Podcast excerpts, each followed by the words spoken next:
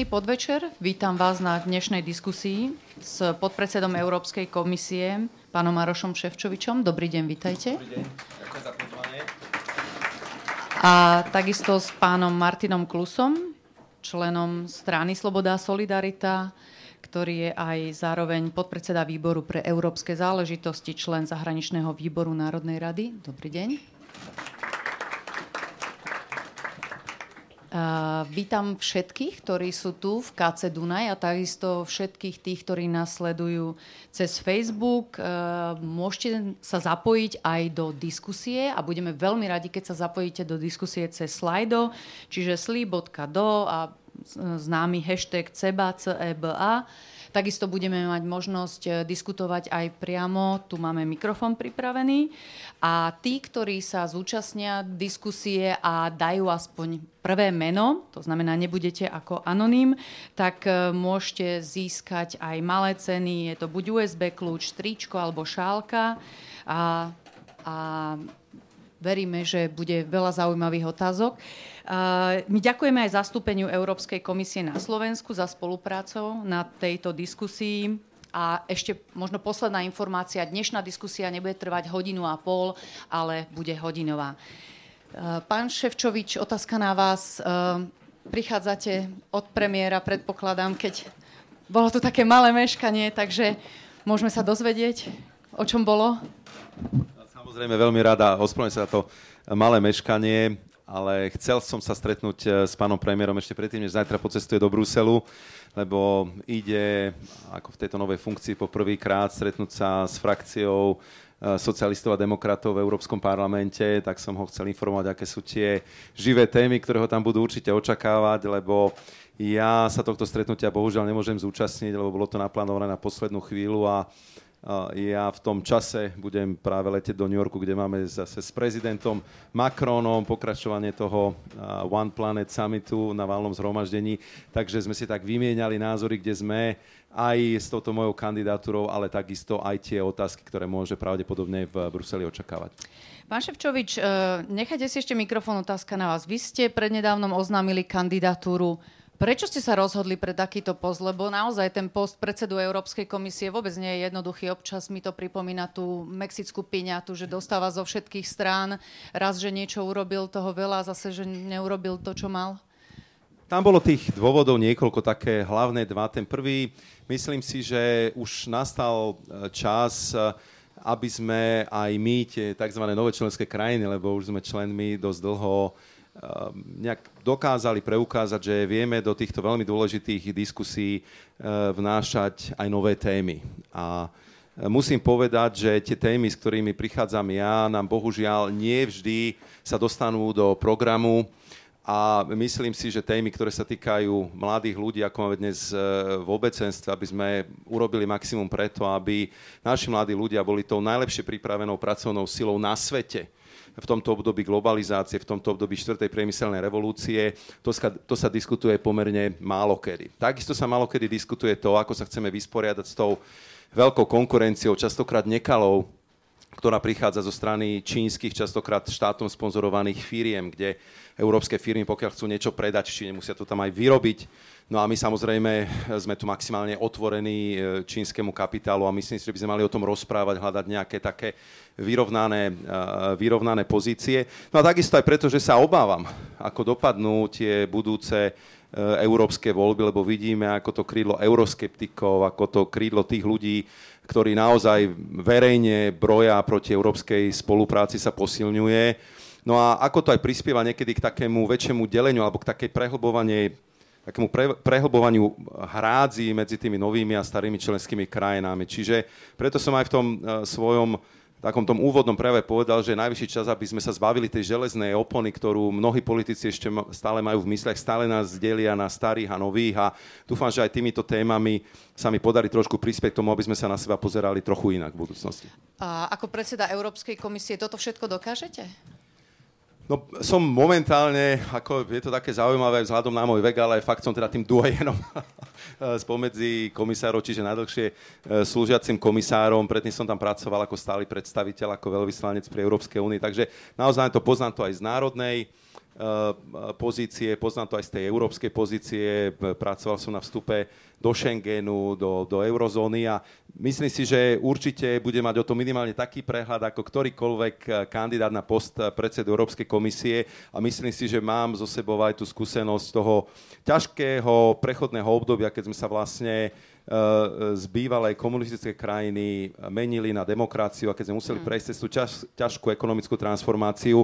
Čiže určite to obdobie pre Slovensko nebolo jednoduché. Na to sa častokrát zabúda a preto dúfam, že to by mohlo byť niečo také, čo by mohlo naozaj vo výkone tej funkcie pomôcť. No, do toho ešte je veľmi ďaleko, ešte tam bude niekoľko bodov a o tých budeme rozprávať. Pán Klus, je pán Ševčovič podľa vás, vy ste politológ, aj, aj dnes ste vyučovali, takže teraz trochu, keby ste si zobrali tú politologickú čiapku. Je to dobrý kandidát a dali by ste mu vy svoj hlas? Ešte, že som blíženec a dokážem to sem tam prepnúť, že medzi politikom a politológom. Ale ja som včera aj verejne v televízii té á tri povedal, že pán Ševčovič bol určite dobrá správa pre tento región, ale aj pre celú Európsku úniu, pretože je to človek na svojom mieste. Ako opozičný politik môžem povedať, že mal vždy k nám veľmi korektný prístup a napriek tomu, že nie je súčasťou európskej uh, platformy, ktorej súčasťou je naša politická strana, uh, viem si predstaviť, že by som jeho zvolenie uh, privítal aj fľašou šampanského, pretože je to uh, aj reprezentant Slovenskej republiky, za ktorého sa rozhodne nemusíme hanbiť. Na druhej strane my máme Jana Zahradila, českého uh, lídra uh, platformy, ktorý pravdepodobne bude tiež kandidovať. Nebude to jednoduchý boj, lebo v oboch prípadoch si viem predstaviť, že sa jedná o veľmi dobrých kandidátov. Uh, určite ja voliť socialistov nebudem, za to sa ospravedlňujem, ale uh, viem si predstaviť, že ak by socialistická platforma uh, v eurovoľbách zvíťazila, tak uh, pán Ševčovič je určite najlepším kandidátom uh, spomedzi tých, ktorých som zatiaľ zachytil, že by táto platforma mohla dávať uh, ako svojich kandidátov. Čiže čakajú ho teraz uh, tri zložité kolá. Najprv musí presvedčiť asi svojich uh, vlastných, potom musia dobre prebehnúť voľby do Európskeho parlamentu a nakoniec vieme, že ani to ešte nemusí úplne stačiť. Takže nie je to jednoduché, nie že by mu bolo čo zavidieť, ale možno o to viac mu musíme my tu na Slovensku držať palce. Mm. No presne, poďme aspoň stručne k tomu, k tým vašim primárkam, ktoré budú v Európskom, ktoré budú v strane socialistov, pretože nevieme, kto budú vaši protikandidáti. Hovorí sa o pánovi Timmermansovi z Holandska, Pierre Moscovici sa ukazuje, že by mohol byť kandidát. A ako presvedčíte, že vy ste ten správny?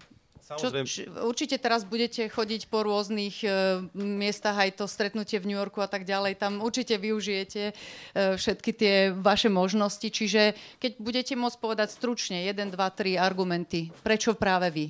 No, ja som už samozrejme musel začať počas letnej prestávky a to z toho dôvodu, že socialisti si zvolili a zdá najťažšie také tie predstupové kritéria pre stranu európskych ľudovcov a pre pána Webera. Mm. To bolo pomerne jednoduché, lebo jemu stačila podpora materskej strany plus mm. dvoch. V prípade strany európskych socialistov je to jeden plus osem, čiže ja som vedel, že pokiaľ by som teda sa snažil získať túto podporu v septembri, tak určite aj vzhľadom na to, že som z novej členskej krajiny, to nebude také jednoduché, čiže viac menej dá sa povedať, že celé to leto som strávil či už telefonátmi alebo návštevami po týchto krajinách. No a samozrejme teraz vlastne pokračujem. No, um, ako také tie tri dôvody. Uh, Alebo stačí možno jeden, keď je dobrý. Viete čo, keby som mal povedať len, len uh, jeden dôvod, aby sme nevpadli do pásce extrémistov a euroskeptikov, že tieto budúce eurovoľby budú len o migrácii. Myslím si, že budú o mladých ľuďoch, budú o postavení Európy vo svete, bude, budú o tom, či Európa bude hrať aj naďalej úlohu globálneho aktéra, alebo postupne budeme vytláčaní z tejto globálnej pozície do úlohy nejakého vedľajšieho hráča. Dobre, ale akú úlohu vy v tom zohráte, že hradba proti extrémistom? To ja si s týmto opatrne, prosím. ja, ja, si, ja si myslím, že uh, jednoducho bude treba poukázať na to, že uh, aj v tých um, eurovoľbách, aj v tých debatách, ktoré k tomu povedú, že musí musíme proste diskutovať oveľa viac tém, než túto jednu. No jednoducho presvedčať ľudí aj u nás na Slovensku, ale aj všade inde, že v tomto dnešnom globalizo- globalizovanom svete ani to Nemecko, ani to Francúzsko mm. nedokáže zohrávať takú medzinárodnú úlohu, ako dokážeme spolu zohrávať ako Európania, že nám Slovensku to nielen zvyšuje prestíž, ale aj takú by som povedal, váhovú kategóriu v tom boxerskom ringu na tom medzinárodnom poli a toto by sme nemali zabúdať a nenechať sa presvedčiť, že keď sa uzavrieme do nejakých tých úzkých národných hraníc, že nám to pomôže. Mm. Možno otázka iná, opäť takú, taká tá politicko-politologická. Nie je čas, aby predsedom alebo predsedničkou Európskej komisie bola žena? Uh, no... Ja viem, mám tu dvoch pánov, ale tak hovorí sa o Kristín Lagardeovej alebo Margaret Vestagerovej komisárke. Zachytil som aj tieto mená. Ťažko sa odpovedá také šarmantnej dáme na túto otázku, ako ste vy, ale uh, nedá mi predsa len nespomenúť, dáma, že... Dáma, nedá ma, odpovedajte. Podobnú, podobnú otázku sme dostávali, uh, analyticko-politologickú aj politickú, ak chceme, uh, v súvislosti s voľbou generálneho tajomníka O S N a nakoniec je z toho pán Guterres, ktorý teda... Mm. Vyzerá výrazne horšie, úprimne povedané, ako väčšina jeho vyzývateľiek. Uh, takže ak mám do toho vniesť trošku s humorom, samozrejme sexizmus, tak viem si predstaviť, že by bol celkom mm. fajn pohľad na mm. novú predsedničku Európskej mm-hmm. komisie, ale toto pre mňa nie je kritérium. Pre mňa to kritérium je uh, jednoznačne to, že už ten človek má nejaké skúsenosti mm. a v prvom rade uh, by to mal byť človek, ktorý dokáže spájať, mm. pretože uh, dnes uh, práve toto je to, čo chýba Európskej možno aj komisii, ale predovšetkým Európskej únii. A z tých mien, ktoré tu padli, nemám pocit, že všetci splňajú toto kritérium. Aj včera som to spomínal, že napríklad na mňa takýmto domom pôsobí pán Timmermans, s ktorým my vedieme veľmi ostré diskusie, napríklad na zasadnutí výborov európskych záležitostí, tzv. Kosakoch, kedy on teda intenzívne hájí niektoré pozície Európskej komisie, natoľko intenzívne, že nechápe, že hovorí voči zástupcom jednotlivých národných parlamentov, ktorí nemusia celkom zdieľať jeho nadšenie z niektorých vecí. No a takto som napríklad pána podpredsedu Ševčoviča nikdy nezachytil. Takže viem si predstaviť, že by v tomto smere mohol byť lepším kandidátom. Ako pán Ševčovič, úprimne aj v zahraničné médiá, keď sa to objavili, hodnotili jednoznačne vás ako diplomata pozitívne. Na druhej strane Juncker, Barroso, Prodi, Santer, to boli všetko premiéry. A určite si uvedomujete, že teda mali veľkú váhu. Vy ste spomenuli aj pána Webera z E P P. On naozaj nie je bývalý premiér. Ešte možno by som spomenula Jacquesa Delorsa, ale to bol zase minister financií. Ja som zachytil Christiana Kerna nedávno. Hej, uh, v každom prípade uh, Webera podporuje zase Angela Merkelová ako veľmi silný, veľmi silný podporovateľ. Uh, nevnímate to ako isté negatívum a možno predsa len nemali ste ísť najprv na tú prezidentskú pozíciu? Veľmi šarmantne položená otázka. Musím pa... Nie, Nie ako určite... to, je, to, je, to je úplne jasné. Tak možno, že by to bolo treba najprv takto ísť do toho ringu domáceho. Určite, určite máte pravdu v tom, že tá história osobná, keď je niekto premiérom alebo prezidentom, tak určite to sú plusbody. Zohráva to veľmi dôležitú úlohu, ale tak, ako ste správne poznamenali, azda možno najúspešnejším integrátorom a predsedom Európskej komisie bol Jacques Delors, tiež nebol premiérom, bol, mm-hmm. ministrom, bol ministrom financií a naozaj prišiel so všetkými tými ideami, ktoré oceňujeme dodnes, či to bolo euro, alebo to bol Schengen, alebo to bolo vytvorenie toho jednotného trhu. No a, a z druhej strany môžem povedať, že takým naozaj tým klubom šéfov štátov a vlád sa postupne stala Európska rada. Čiže tá Európska rada je naozaj takým veľmi silným politickým orgánom pre tie strategické, kľúčové diskusie. No a Európska komisia sa vyznačuje niečím, čo ešte teda bývalý predseda komisie Barroso označoval ako technokratickú charizmu, ak taká existuje. A to je práve tá odbornosť, to je práve to, aby sme naozaj konali na základe dopadových štúdií, presných čísel, aby sme boli objektívni, aby sme boli férovi, aby sme hľadali naozaj tie riešenia, ktoré sú pre všetky členské krajiny najférovejšie práve preto, že táto inštitúcia ako jediná v Európe má naozaj prehľad o tom, čo sa deje vo všetkých členských krajinách. Čiže určite politická váha je prínosom. Z druhej strany si myslím, že aj tá e, skúsenosť toho, že vieme, ako tieto inštitúcie fungujú, môže byť zase v tom hľadaní tých kompromisov, ktoré budú veľmi ťažké. Tu sa e, e, s pánom Klusom určite zhodneme, že ten budúci parlament bude oveľa viac roztrieštenejší ako tento súčasný a bude sa hľadať nejaký ten prienik, ktorý dokáže spojiť nie dve, ale tri, možno až štyri proeurópske politické strany, aby sme vytvorili nejakú funkčnú väčšinu v tom Európskom parlamente, aby to celé mohlo fungovať. Ak dovolíte, ja by som to doplnil, lebo bolo to veľmi diplomaticky mm. podané. Naozaj úloha Európskej komisie nie je aj národné, národné záujmy. A práve preto si myslím, že nastal čas, aby to nebol bývalý premiér alebo bývalý prezident. Uh, vo veľkej miere je to aj preto, lebo naozaj sa posilňuje úloha rady a aj národné parlamenty si žiadajú svoje intenzívnejšie zastúpenie aj v rámci toho hlasu pre Európu. Čiže tu naozaj Európska komisia by mohla byť tou charizmatickou šlachtou, ktorá hájí záujmy Európskej únie ako takej. Vďaka tomu sa aj dostáva do permanentného konfliktu, aj s parlamentom, aj s radou, aj s národnými parlamentami, ale to toto je jej úloha. Práve tá piňata. A keď je niekto ochotný tak trošku masochisticky do toho ísť, treba mu nechať priestor. Nevadí vám byť masochistom však? Uh, viete čo, ako musím povedať, že uh, hlavne počas Ešte tej... Ešte vás tak nikto nenazval? ale áno, ale áno. Hlavne, hlavne môžeme povedať, že byť komisárom nie je jednoduché. Ako ja väčšinou, keď uh, vidím, že mám nejaké pred sebou veľmi, veľmi ťažké rokovanie, či už máte pred sebou na Brusenu nejakú národnú delegáciu z Národného parlamentu, alebo niekedy častokrát aj proste predstaviteľov odborov alebo predstaviteľov uh, zamestnávateľov, ktorí už z nejakého dôvodu majú proste uh, takú veľmi silnú emóciu, keď idú, keď idú s nami rokovať, tak ako častokrát uh, žartujem, že či vedia, aký, aké sú tie, aké je tých desať najstrašnejších slov, slov, ktoré môžu v Európe počuť.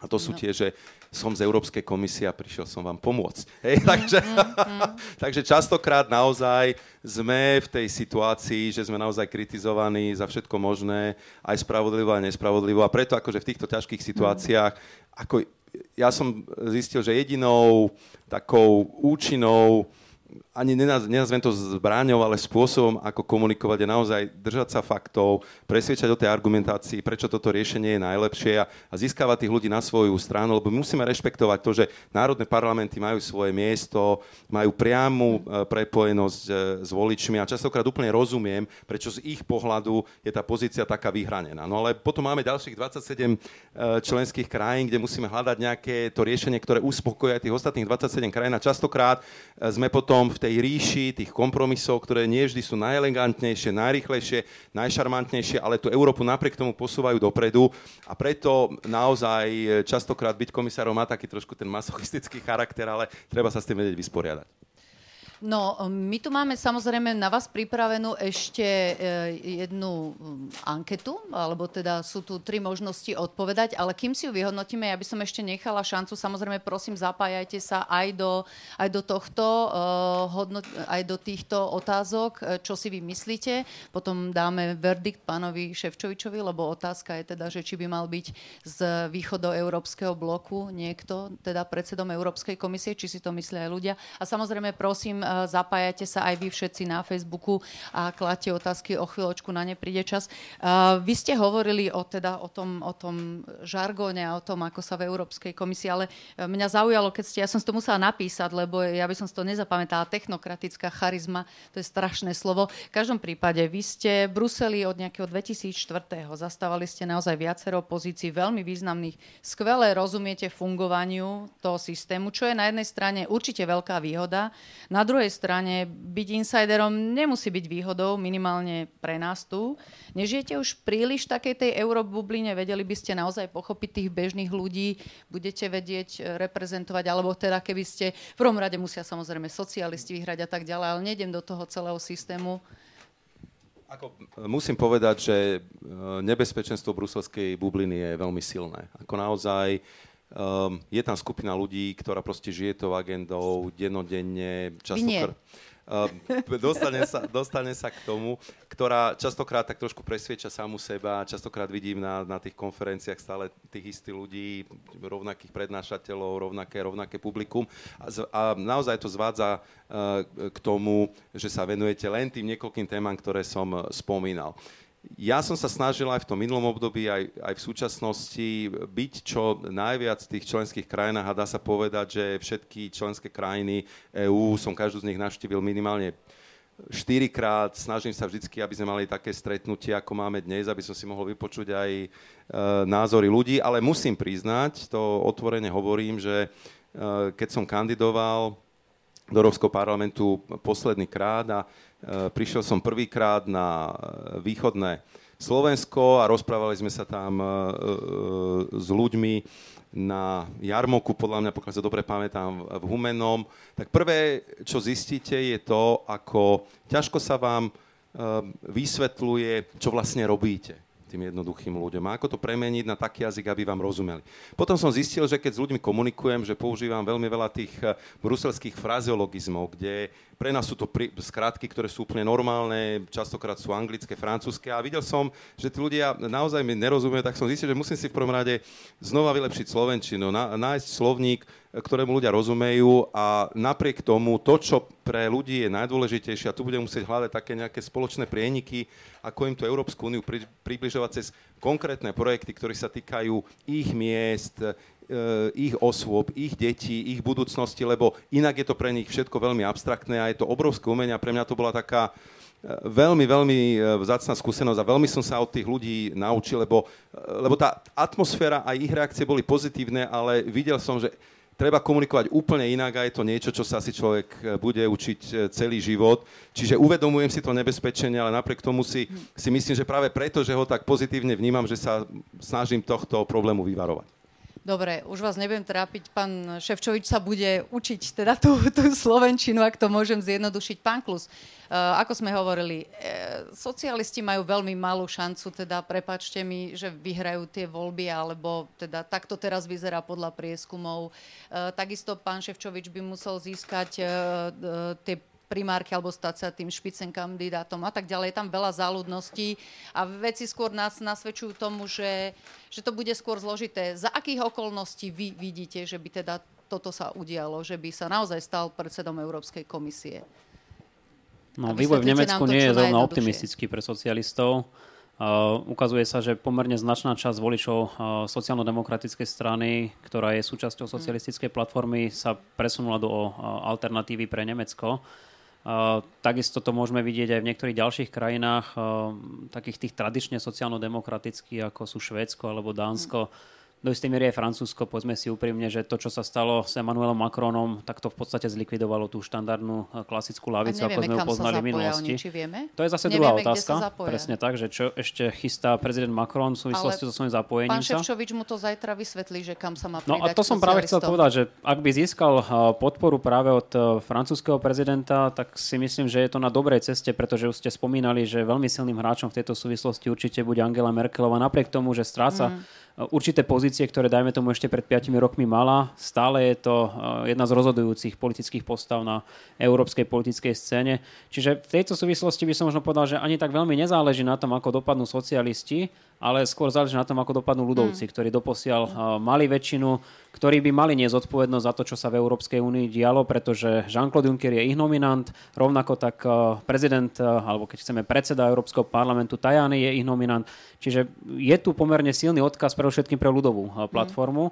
A ak oni neúspejú, ak stratia pomerne výrazné množstvo poslancov v Európskom parlamente, tak potom je tu pomerne veľká šanca hľadať niekoho, kto by mohol byť akceptovateľný pre všetkých. A toto je podľa mňa priestor práve pre kandidáta, ja to nerád hovorím z východnej Európy, lebo my sme mm. stredná Európa, a takisto je to šanca pre človeka, ktorý už ukázal svojimi diplomatickými schopnosťami, že dokáže spájať aj rôzne platformy navzájom. Už sme spomínali, že by to mohli byť až štyri platformy, ktoré by mohli vytvari- vytvoriť pomerne zložitú väčšinu v Európskom parlamente. Vrátane tej, ktorej súčasťou sme my, európski konzervatívci a reformisti, a tam si treba zase uvedomiť, že táto platforma má vážny problém, a to je odchod Veľkej Británie z Európskej únie, pretože práve britskí konzervatívci sú kľúčovou časťou tejto platformy a tí nám budú chýbať. No, ja by som poprosila, ak sa tam vieme rýchlo presunúť, a ja by som zhodnotila tú anketu, na ktorú sme sa pýtali. Um, Čiže otázka bola, myslíte si, že by Slovensko alebo iný nový členský štát Európskej únie mal získať pozíciu predsedu Európskej komisie? A vyhrala odpoveď nie, malo by sa rozhodovať na základe kvality kandidáta, ktorý vzíde z volieb do Európskeho parlamentu. A dve možnosti ďalšie, čiže áno, je najvyšší čas, aby sa členské štáty dohodli, že túto dôležitú funkciu získa niekto z východnej Európy. A takisto je jedno, kto vedie Európsku komisiu. Vývoj na Slovensku ovplyvňujú predovšetkým domáci politici, čiže tieto dve do, dostali zhodne jedenásť percent. Tá prvá to prevalcovala sedemdesiatosem percent. Čiže treba, stačí byť len kvalitný kandidát podľa... podľa našich hostí a podľa, uh, o, o, podľa ľudí z Facebooku. Dobre, v každom prípade um, uh, mohli by sme sa teda dostať už aj k otázkam, ktoré, ktoré nám prichádzajú cez Slido. Máme hodnotiť aj Európsku komisiu, teda ako ju vnímame.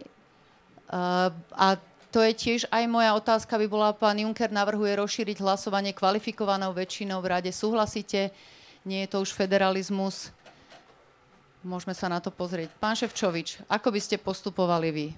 Pozrite sa, táto téma... Je sa... to citlivá téma je pre Slovensko. Je to citlivá téma, určite aj pre Slovensko, ale keď si spomenieme, nediskutujeme to poprvýkrát a vieme, že takáto možnosť toho tzv.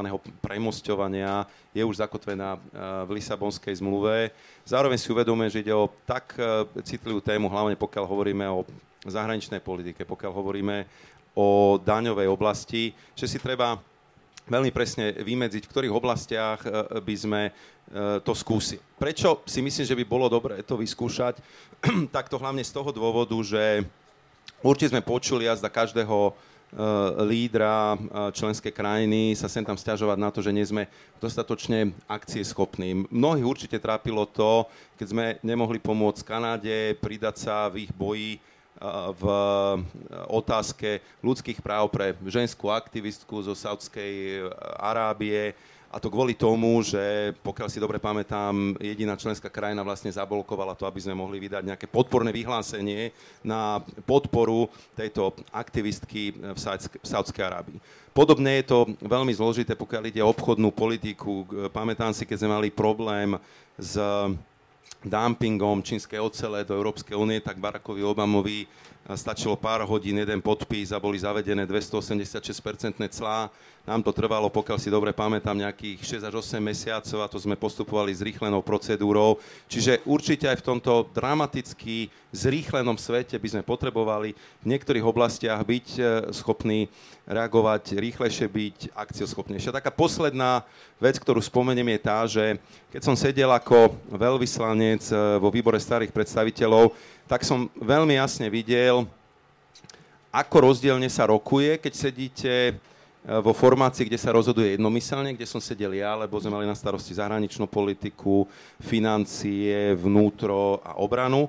A aká iná dynamika bola rokovaní v tom druhom výbore, kde sa rozhodovalo o ekonomických témach, kde už dnes sa väčšinou rozhoduje kvalifikovanou väčšinou. Čiže musíte prejavovať takú trošku väčšiu pružnosť, vedieť, že nejakým tým tvrdohlavým bránením bez adekvátnej argumentácie nezvrátite proste to rokovanie tých partnerov a myslím si aj z tohto dôvodu, že by bolo dobré nájsť nejaký rozumný kompromis, ako v tých oblastiach, kde by to bolo vhodné, sa posunúť a využiť ten článok tej Lisabonskej zmluvy. Kde by to bolo vhodné, kde by to nebolo vhodné. Vieme, že teda pán Ševčovič by chcel tie prezidentské výnosy robiť, ako robil Barack Obama. Tam to bolo logické, keďže ten kongres bol tak na- naklonený teda republikánom, alebo teda nie jemu ako demokratovi. V každom prípade, uh, ako sa na to pozeráte vy, ako jednak politológ, jednak es á es, bolo by to pre vás priateľné? V niektorých prípadoch je to, ako pán Ševčovič povedal, výhodné, niektorých nevýhodné. Skúsim najprv tú politologickú stránku veci. Mne, mňa zaujala táto záležitosť pri poslednom príhovore Jeana-Claude Junckera o stave Európskej únie, kedy hovoril o tom, že nevinutne asi budeme musieť prejsť v niektorých oblastiach do kvalifikovanej väčšiny, ale nespomenul ktoré. Čiže toto je dosť kľúčová otázka, že ktoré mal na mysli. Zároveň ale hovoril o tom, že trvá na tom, aby bola Európa čo najjednotnejšia, aby hovorila spoločným hlasom. Takže mi to prišlo tak trošku schizofrenické v tom jeho príhovore. Ale možno to naozaj chce len viacej rozmeniť na drobné, že čo sa Čiže tým konkrétne myslelo. Dane, zahraničná politika. No a tu sa už dostávame k tomu, čo konkrétne, a tu už začínam byť politikom. Pre mňa je nepredstaviteľné, že by nás niekto dokázal prehlasovať v oblasti daňovej, možno aj sociálnej a v niektorých ďalších oblastiach, kde si myslíme, že mali by sme podstatne viac dbať na to, čo mu hovoríme odborne subsidiarita a proporcionalita.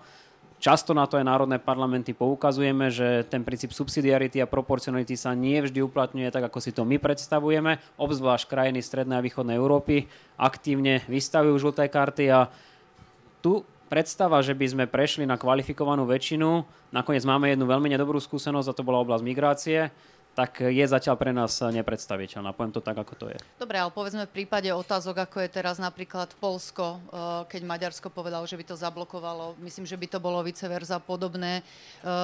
tam sa vlastne nepohneme nikde. My v tom prípade si niektoré krajiny budú asi môcť robiť, čo chcú, lebo vedia, že niekto sa ich zastane, tým pádom sa tento proces zablokuje. Aký je váš názor na to?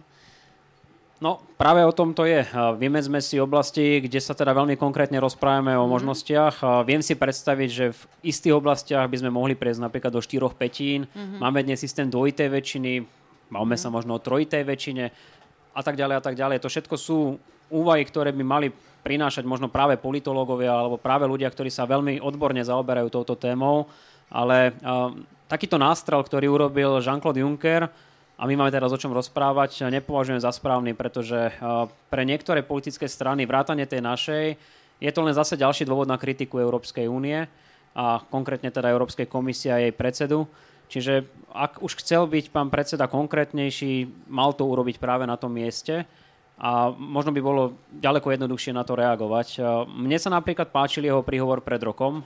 Ten tohtoročný som zobral na vedomie a čakal som, že možno bude trošku viacej hovoriť aj o pozitívach, ktoré sa komisii podarilo dosiahnuť. Ten minuloročný bol jednoznačne o piatich scenároch, kde sme my mohli úplne jasne povedať našu pozíciu, viac rýchlostná Európa, robme menej a kvalitnejšie, to sú pre nás akceptovateľné scenáre, tie zvyšné sú problémom, aj sme vysvetlili prečo. V tomto príhovore bol veľmi všeobecný a práve na tomto citlivom momente skôr pobudil viaceré politické strany proti komisii. Keby bol hovoril o geoblockingu, že sa podarilo dosiahnuť určitý pokrok, keby hovoril o roamingu, keby hovoril o uh, programe Erasmus, ktorý má nové možnosti a nové perspektívy, som rád, že aj pán podpredseda o tom hovoril, tak to by možno znelo možno trošičku lepšie. Ja viem, že sa ešte spolieha na to, že bude mať príležitosť hovoriť v Sibiu aktívnejšie o odpočte svojej komisie, mm-hmm. ale už to možno uh, bude uh, bezprostredne po Brexite, ktorý pravdepodobne nedopadne dobre. A už to bude aj dosť napäté, pretože už sa budú veľmi blížiť európske voľby.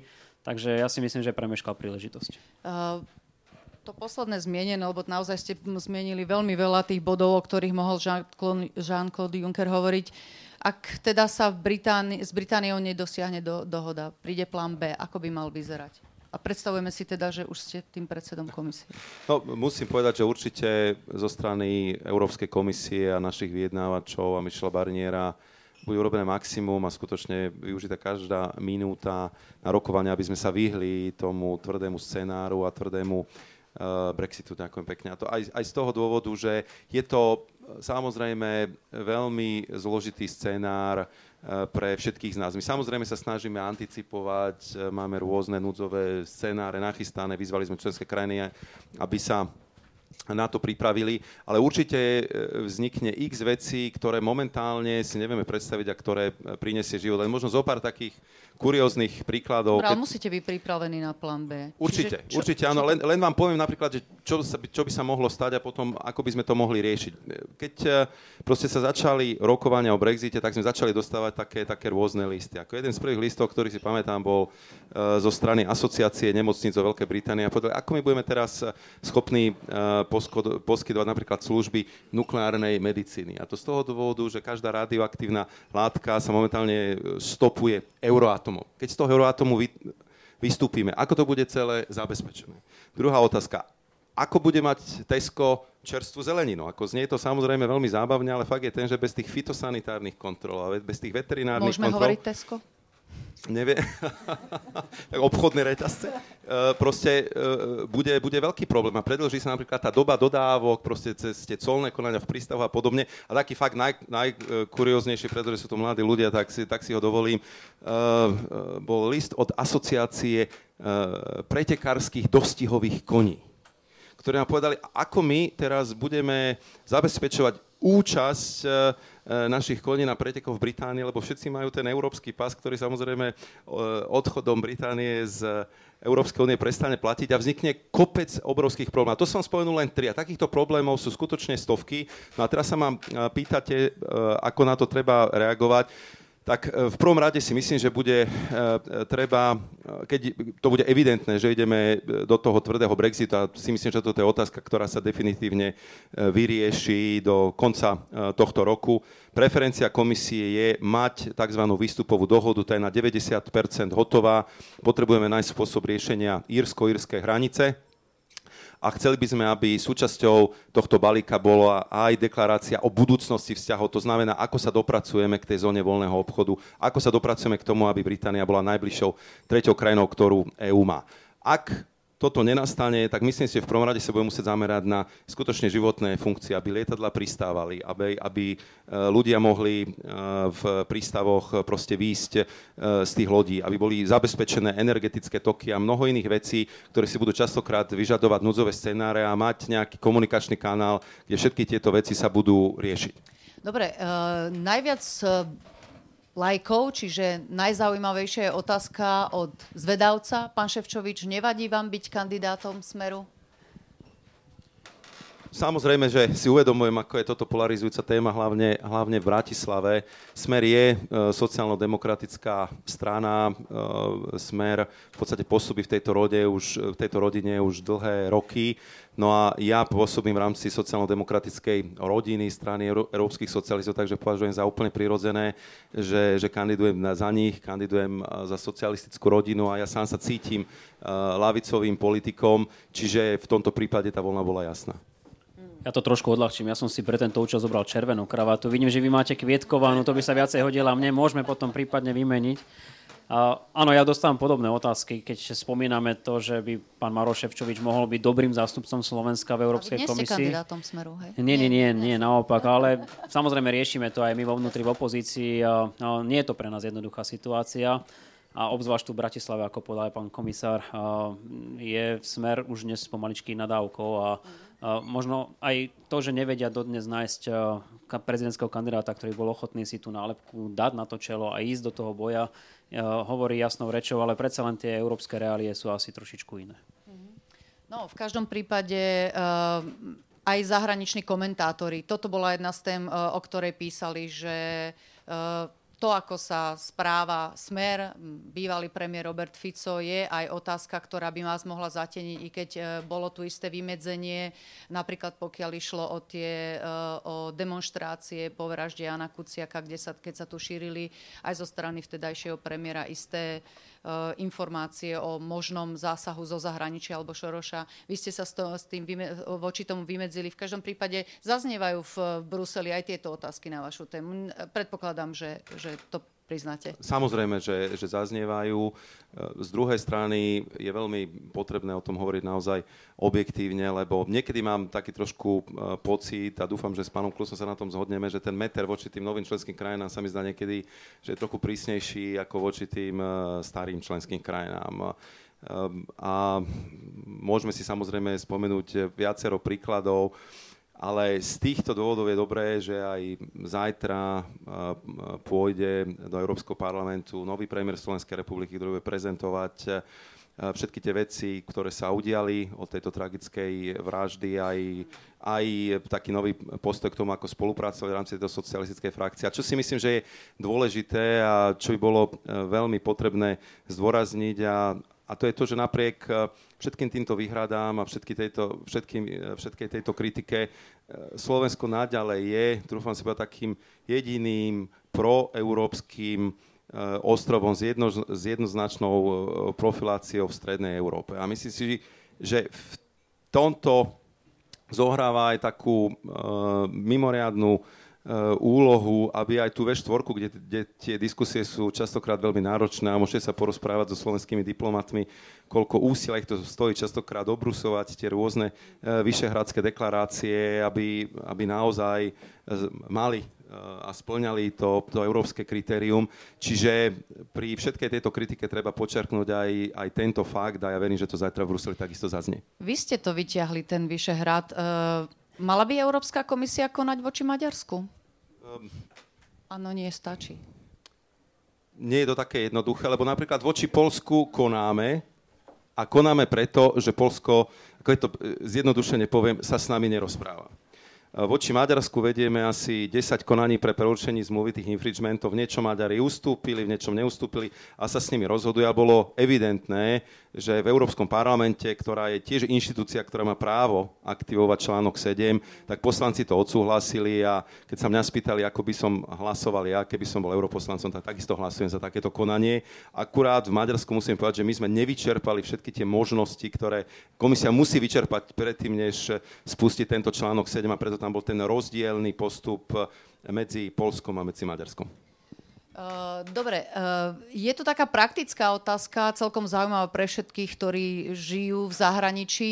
Aký je váš názor na rozšírenie slovenského volebného zákona a možnosť voľby zo zahraničia pre občanov aj o voľbu prezidenta, ktorej sa teda asi nezúčastníte? Nie? A o voľbu do Európskeho parlamentu. Ja môžem začať? Veľmi ano, rád, ano, veľmi rád. Toto je moja obľúbená otázka. No, veľmi pekne za ňu ďakujem.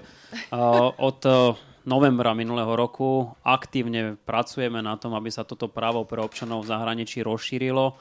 A keď už sme spomínali Smer, sociálnu demokraciu, tak táto strana aktívne pracuje na tom, aby sa tak nestalo. Napriek tomu, že sme absolvovali všetky tie povinné tortúry, ktoré opoziční musí absolvovať, aby sa s ním vôbec koaliční kolegovia rozprávali, tak sa to nepodarilo. Je tu posledná šanca, ako nemať opäť raz veľkú európsku hanbu, najnižšou, historicky najnižšou účasťou, tak ako sa nám to podarilo v roku dvetisícštrnásť. Nechal som po rozprave možnosť, aby sme sa mesiac aktivnejšie oboznámili s dvomi návrhmi zákonov, ktoré som dal na zlúčenie prezidentských a európskych volieb. Je tam potrebná drobná zmena ústavy, tam je len lehota zo šesťdesiat na tridsať dní klesa a potom je tam zákon, ktorý zlučuje voľbu ako takú. Vychádza to na druhé kolo, všetci predpokladáme, že druhé kolo bude. Ušetrí to kopec peňazí a zároveň, ako som povedal, to môže výrazne zvýšiť účasť minimálne na eurovoľbách a ja sa domnievam čiastočne na prezidentských voľbách. Takže keď už toto neprejde, tak sme prepásli poslednú príležitosť, pokiaľ ide lehoty, lebo už žiadna ďalšia možnosť nie je. Viem, že ministerstvo zahraničných vecí teraz začalo aktívne rozmýšľať nad tým, však skúsme aspoň na tie európske voľby dať možnosť hlasovať aj voličom v zahraničí, ktorí majú slovenské občianstvo. Uh, už majú smolu. Už sa to nedá stihnúť legislatívne. Takže uh, je mi to ľúto. Uh, snáď, keď zoberieme tie pomyselné kľúče od miešačky my, tak ja budem trvať na tom, aby toto bolo súčasťou programového vyhlásenia vlády. Rozprával som sa ešte v minulosti s pánom podpredsedom. Vy ste spomínali, že vy ste boli za to, aby sa takéto možnosti rozšírili. Aj pán minister Lajčák to podporil, ale kľúčové osobnosti v najväčšej vládnej strane povedali, že oni voličov v zahraničí nemajú. Alebo majú ich podstatne menej, ako máte vy v opozícii a tým pádom bohužiaľ celá iniciatíva pošla. A to, keby sa volilo viac, do, tak by to bolo lepšie pre nás. V Európskom parlamente bolo len trinásť percent na, myslím, že účasť, čo bola najnižšia. Teraz máme štrnásť, tedy sme mali trinásť kandidátov, teraz máme štrnásť, tak možno tých štrnásť percent by sme získali, keby sme mali ľudí v zahraničí. Prečo to teda nie je stále tak bežné, ako je to bežne súčasťou iných krajín Európskej únie? Ja, ja dúfam, že naozaj teda sa prehúpneme na tých trinásť a na tých štrnásť percent. Ako veľmi, veľmi, veľmi v to dúfam a aj vďaka takým ľuďom, ako je pán Klus, ktorý proste aj učí na vysokej škole, aj veľmi aktívne komunikuje tieto témy a myslím si, že to je niečo, čo... To nemáte veľké ambície, štrnásť percent. Uh, no ja, ja, viete, čo vám poviem tak, že keď sme proste končili kampaň do Európskeho parlamentu ten posledný krát, tak neviem, kto robil tie prieskumy, ale evidentne by stratil licenciu, keby sa tie prieskumy zverejnili, lebo tam sa odhadovala účasť na základe tých prieskumov niekde vyše dvadsať percent. Tak som si tak ako odýchol, že teda konečne, že bude to lepšie. No a potom samozrejme prišiel ten šok toho druhého dňa, kde sme teda klesli na tých trinásť percent. A to si myslím, že v tých budúcich voľbách bude krajne nebezpečné, a to preto, že vieme, že tí ľudia, ktorí volia proti, ktorí volia nie, tak jednak majú takú jednoduchšiu volebnú úlohu komunikovať skratkovito a väčšinou dokážu proste využiť tie svoje zmobilizované skupiny, disciplinované, ktoré proste k tým urnám pôjdu. A tí ľudia, ktorí aj si myslím, že majú dobrý názor na európsku spoluprácu, ale bude napríklad pekné počasie, a budú mať niečo iné na práci, si povedia, však aj tak ten môj hlas nerozhodne a nakoniec potom budeme veľmi prekvapení, ako tie voľby dopadli, koho sme zvolili a bude to potom také zlé vysvedčenie pre, pre celé Slovensko. Čiže tuto si myslím, že je naozaj potrebné urobiť maximum preto, aby sa tie európske voľby nestali tou témou len pár dní alebo pár týždňov počas tej volebnej kampane, ale aby sme o tom rozprávali v podstate veľmi aktívne už odteraz.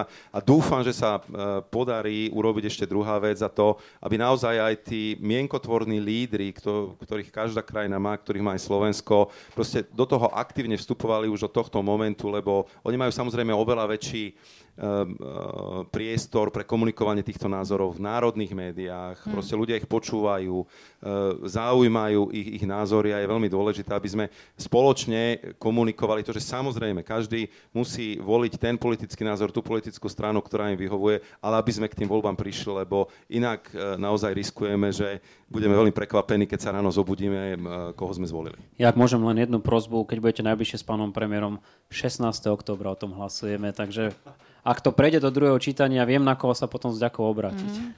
A možno aj otázka, ktorá je tu k tomu, akým spôsobom dokážete, pán Ševčovič, ovplyvňovať, aby to nakoniec... Uh, akým spôsobom dokáže pán Ševčovič ovplyvňovať, aby to nakoniec vyhral voľby? Aha, ako vy dokážete... Uh, Ja som myslela, že... Tak nám pre, preskočila sa otázka, môžeme... To už sme vlastne hovorili, že ako to môžete ovplyvňovať, možno ešte, ak máte k tomu dovetok. No, možno, možno, tá, možno aj tá... Môžeme to spojiť možno aj s tou, to, s tou druhou, ďalšou, ako áno. bojovať proti, proti európskemu populizmu. A to si myslím, že je ako taká téma, ktorá nás určite, mm. určite spája, spája všetky tie proeurópske strany v Európskom parlamente. Myslím si, že tá prvá vec je... to, čo som už spomínal, a bude to veľmi dôležité pre, naše, pre všetkých neupadnúť do tej pasce, že tieto hmm. voľby sú len o migrácii, lebo tých problémov máme oveľa viac. Druhá vec je, chcel by som... Aj keď to je presne to, čo tu počúvame častokrát od našich politikov. Na jednej strane hovorí, mimochodom, kde je jadro? Už sa o ňom veľa nehovorí. V istý čas sme to počúvali veľmi často, že musíme byť v tom jadre a potom v zápätí tí európski lídri a Európska komisia, Jean-Claude Juncker. Nie, že by nám Jean-Claude Juncker nepripomínal aj šesťdesiaty ôsmy, keď sme potrebovali solidaritu, ale e, naozaj e, radi si slovenskí politici a nie len tí, čo sú vo vláde, kopnú do Európskej únie. Čiže tá otázka je na mieste. Ako, ja ako... na to rád zareagujem, ak dovolíte. Ja som verejne chválil napríklad aj tie názory, ktoré hovoria o tom, že posilníme Frontex, lebo to bola jedna z hlavných požiadaviek, aby sme ochránili vonkajšiu hranicu. A hovorí sa teraz o tom, čo my sme navrhovali už v roku dvetisícpätnásť, to znamená o tých tzv. Predsnutých azylových táboroch mimo Európskej únie. Keď sa toto dostane reálne do praxe, ja si myslím, že migrácia viac nebude musieť byť téma, pretože sa nám podarí aspoň do istej miery neutralizovať tento problém. A mnohé, mnohé strany, ktoré prichádzali s podobnými návrhmi, ktoré sú dnes... niektorí tvrdia euroskeptické, niektorí tvrdia eurorealistické, stratia vietor z plachet v tejto téme. A budeme sa môcť venovať úplne iným dôležitým témam, ako je napríklad energetika, lebo toto je tiež jedna z kľúčových tém, ktorú momentálne na stole v Európskej únii máme a venujeme sa aj minimálne, snáď s výnimkou toho, či Nord Stream dva áno, alebo Nord Stream dva nie. Ale máme to aj množstvo iných otvorených otázok, ku ktorým bohužiaľ nezaujímame také stanoviska, ako by bolo potrebné. Možno len k tejto téme len jedna vec. Takým novým balíkom, s ktorým prichádzame teraz, je aj to, že sa musíme snažiť využiť tie prostriedky, ktoré sa, ktoré smerujú do Afriky úplne novým spôsobom. My sme sa na Afriku po desaťročia pozerali ako na kontinent, kde poskytujeme rozvojovú pomoc. Myslím si, že musíme to zmeniť a musíme sa na Afriku pozerať ako na kontinent, kam chceme investovať a prinašať investície, ktoré dokážu zmeniť e, situácie v realite, situácie v týchto krajinách. Lebo keď si pozrieme tie prieskumy verejnej mienky, určite budeme prekvapení, že pre mnoho mladých ľudí, častokrát hovoríme o štyridsať päťdesiat a viacerých percentách, a ten výsledok je taký, že oni nevidia budúcnosť v vlastných krajinách a budúcnosť vidia v Európe. No a samozrejme, že vieme, aká absorpčná kapacita Európy asi je a preto tie naozaj obrovské prostriedky, ktoré sa vynakladajú a Európa je najväčším poskytovateľom tejto pomoci pre Afriku, by sme mali nasmerovať tým spôsobom, aby sme vytvárali ekonomické príležitosti a nové podmienky pre osobnostný a ekonomický rozvoj v tých krajinách, odkiaľ sú tieto migračné tlaky najsilnejšie. Dobre, prichádzajú nám otázky, za ktoré S, s ktorým sa tešíme. Môžete ďalej, aj keď uh, už toho času veľa nie, predsa len zodpovieme stručne na niektoré. Sú otázky v publiku? Potešili by sme sa.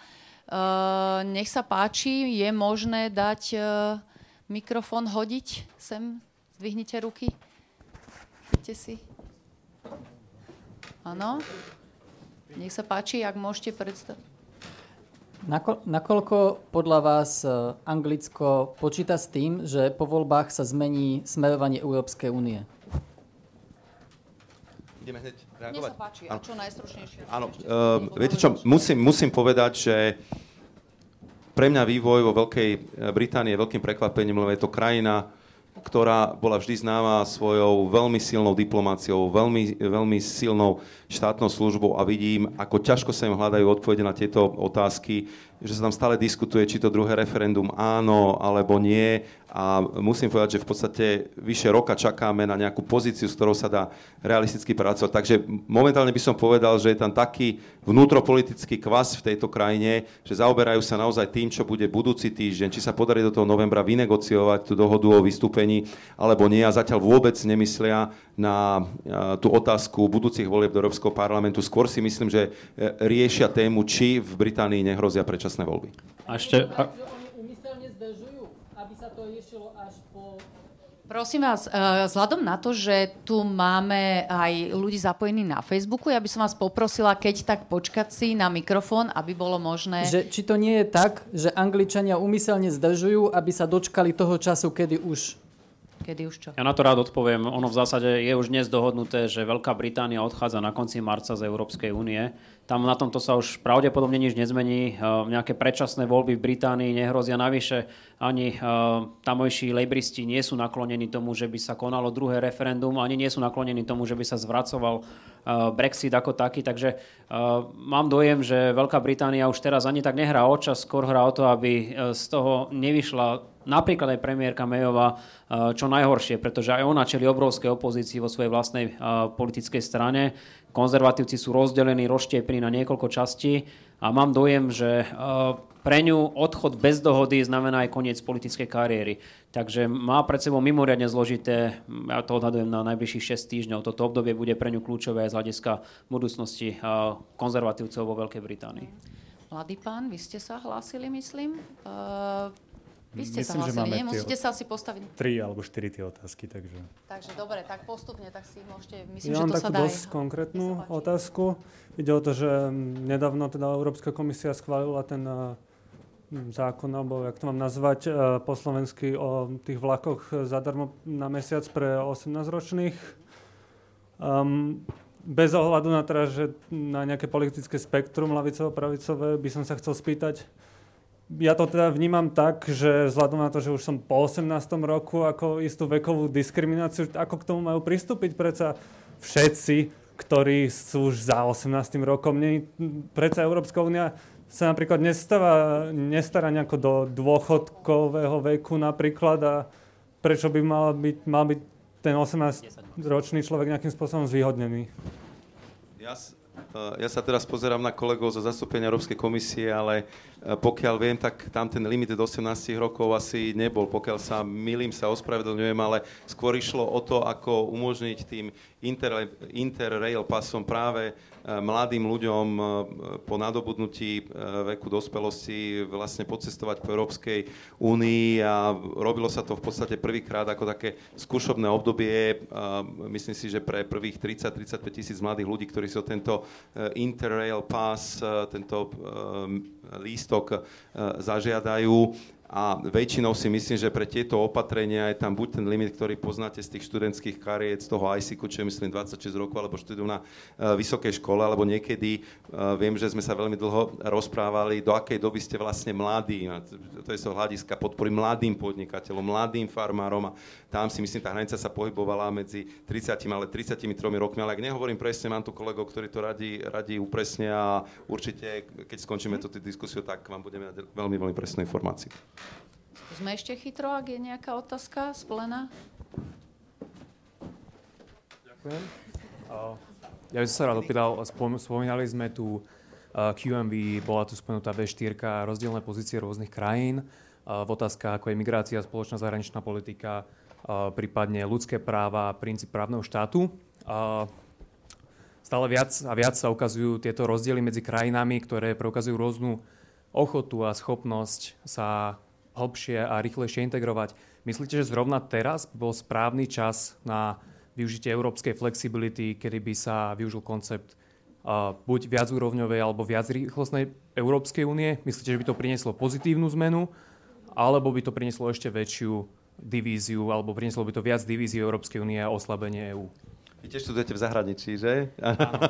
Lebo di- mysleli ste rozdelenie, ako division. Áno, áno, áno, správne sa. Bo divízie my máme skôr spojené so Sovietským zväzom, ale, ale, ale rozumel som vaše otázka, je veľmi, je veľmi relevantná. A e, tak by som povedal, že do určitej miery my tu už tu viac, viac úrovňu Európu e, máme. To znamená, máme iný počet krajín, ktoré sú v eurozóne, iný počet krajín, ktoré sú, e, ktoré sú v Schengene, v niektorých... E, v politikách máme bližšie prepojenie s Norskom než s niektorými európskymi krajinami. Čiže do určitej miery dá sa povedať, že tie krajiny, ktoré sú vo všetkých týchto politikách, ako Slovensko je, tak vlastne sú v takom tom jadre, keď sa o ňom tak teraz nehovorí, alebo v tých najúžších z tých koncentrických kruhov, lebo to bol tiež jeden koncept, ktorý politológovia často e, diskutovali.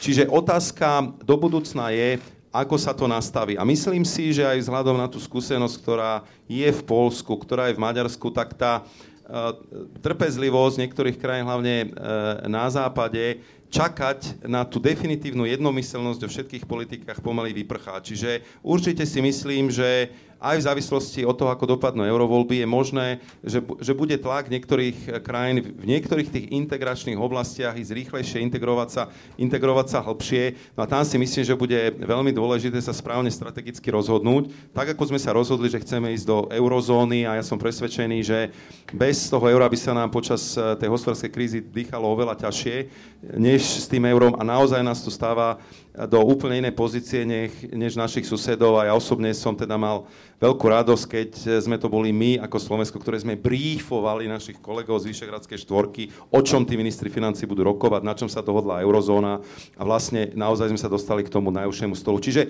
bude to záležať od toho, ako sa to nastaví. Z druhej strany by som povedal jednu dôležitú vec, lebo často hovoríme o tom delení medzi ten východ-západ, a myslím si, že témy ako napríklad dvojaká kvalita potravín len potvrdila, že my sa musíme častejšie rozprávať, viac sa počúvať a snažiť sa oveľa lepšie pochopiť medzi tými východnými a západnými krajinami, lebo s kolegyňou Jourovou sme túto otázku riešili no, takmer dva roky a musím povedať, že prvý rok, keď sme opisovali túto rozdielnú kvalitu, tak nám kolegovia zo západu jednoducho neverili, že to predsa nie je možné, aby v rovnakom balení bol iný produkt.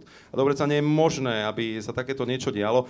A e, skutočne to nebolo v ich e, mentálnej výbave si predstaviť, že takéto niečo môže, môže nastávať. Čiže e, také by som povedal základné nepochopenie e, toho, čo niekedy je, aj e, realita si vyžaduje. E, ja som to nazval aj také znovu naštartovanie toho vnútrointegračného procesu v rámci Európskej únie. Aby sme sa e, viacej zamerali na to, že si lepšie rozumieme, rýchlejšie by sme stierali tie rozdiely medzi tými bohatšími a chudobnejšími krajinami, a hlavne, aj keby sme hovorili o nejakej viacrýchlostnej Európe alebo o nejakom novom e, integračnom projekte, aby sme urobili maximum preto, aby sme išli až najďalej, ako sa dá, k tomu konsenzu, aby sme čím dlhšie ťahali tú regatu e, všetkých členských krajín e, zo sebou. A keď už vidíme, že sa to nedá, že jednoducho naozaj v tej alebo v inej oblasti niektoré tie krajiny nechcú proste uh, nejakým spôsobom uh, hlbšie spolupracovať, tak potom si myslím, že nastane tá situácia, ktorú ste spomínali, že bude tam skupina krajín, ktorá si povie, no nemôžeme v tejto konkrétnej oblasti